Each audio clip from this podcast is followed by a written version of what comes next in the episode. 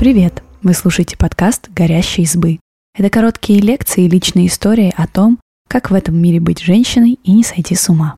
Сегодня мы поговорим о том, что делать, если партнер ок, а секс с ним не ок. За советами мы обратились к сексологу и автору телеграм-канала «Секс, феминизм и рок-н-ролл» Татьяне Мулявка. Есть мнение, что секс – естественный процесс, которому не нужно учиться, и рано или поздно это умение придет само. Это было бы справедливо, если бы наша половая жизнь подчинялась только инстинкту размножения, как у животных. Но для человека секс с любимым – это еще один способ общения и познания друг друга. В новые отношения мы приносим опыт предыдущей жизни, в том числе и сексуальный. Это могут быть наши представления о том, как должна быть устроена интимная жизнь или практики, которые нравились нашим бывшим. Но нет никакой гарантии, что все это подойдет вам с новым партнером. И об этом нужно уметь говорить. Прежде чем начинать разговор с партнером, поговорите с собой. Вы поняли, что секс с любимым человеком вам не нравится. Но что скрывается за этой оценкой?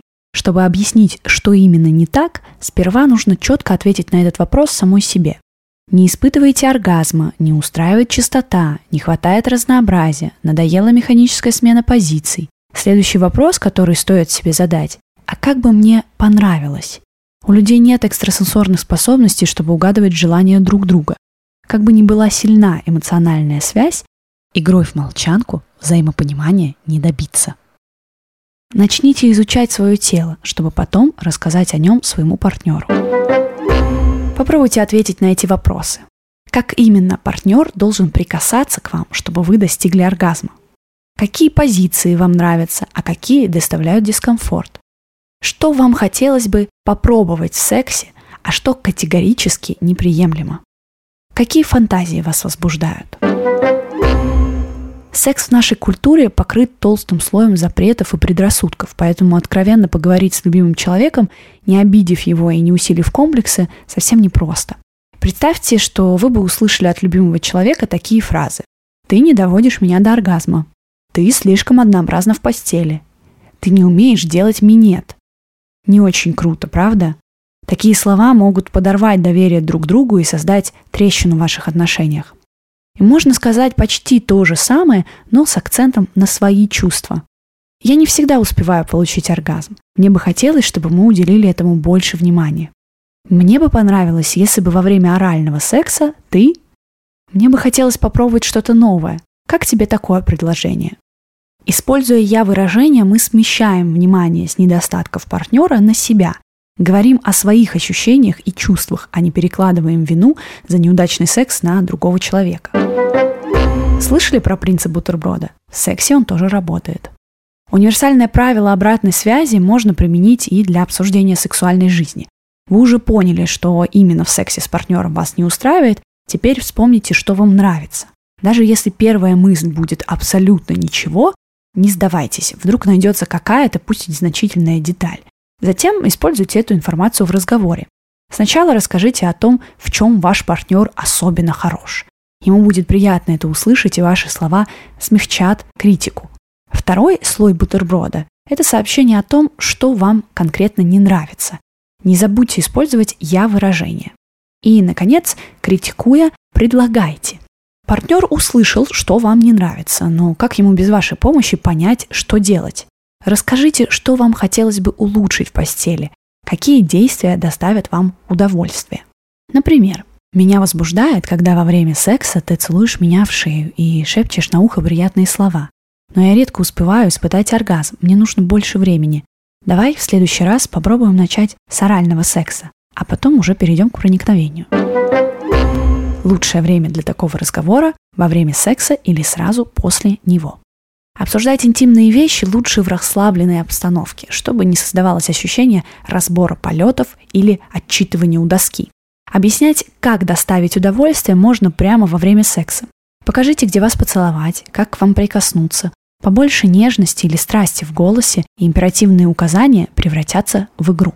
Вы управляете партнером, а ему становится понятно, что конкретно вам нравится. Хорошее время для бесед сразу после секса, когда вы оба еще находитесь под впечатлением. Единственное условие – не надо лгать и приукрашивать. Если вам совершенно не понравились какие-то действия партнера, не стоит их хвалить, иначе как вы потом ему объясните, что больше так делать не нужно? Сложно обсуждать секс вслух? Попробуйте говорить с помощью движений.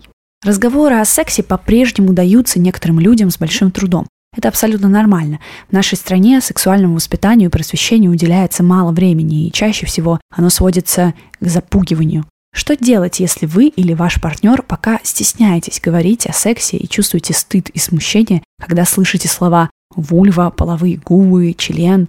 Можно попробовать использовать местоимение. Например, «Не надо трогать меня там, мне больше нравится, когда ты делаешь это».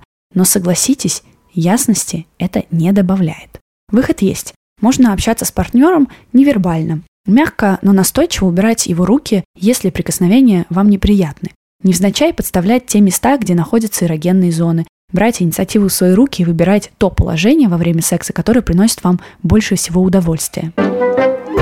Если дело в гигиене, скажите об этом и примите душ вместе. Деликатно сказать о необходимости помыться непросто. Во-первых, сам человек может не ощущать своего запаха. Во-вторых, в каждой семье разная культура гигиены. Кто-то принимает душ два раза в день, а кто-то раз в несколько дней. Чтобы избежать неловких ситуаций, поначалу можно облечь разговор в шутку. Слушай, после рабочего дня ты пахнешь совсем не розами. Ну-ка давай-ка в душ, а потом бегом ко мне. Как вариант, душ можно принимать вместе.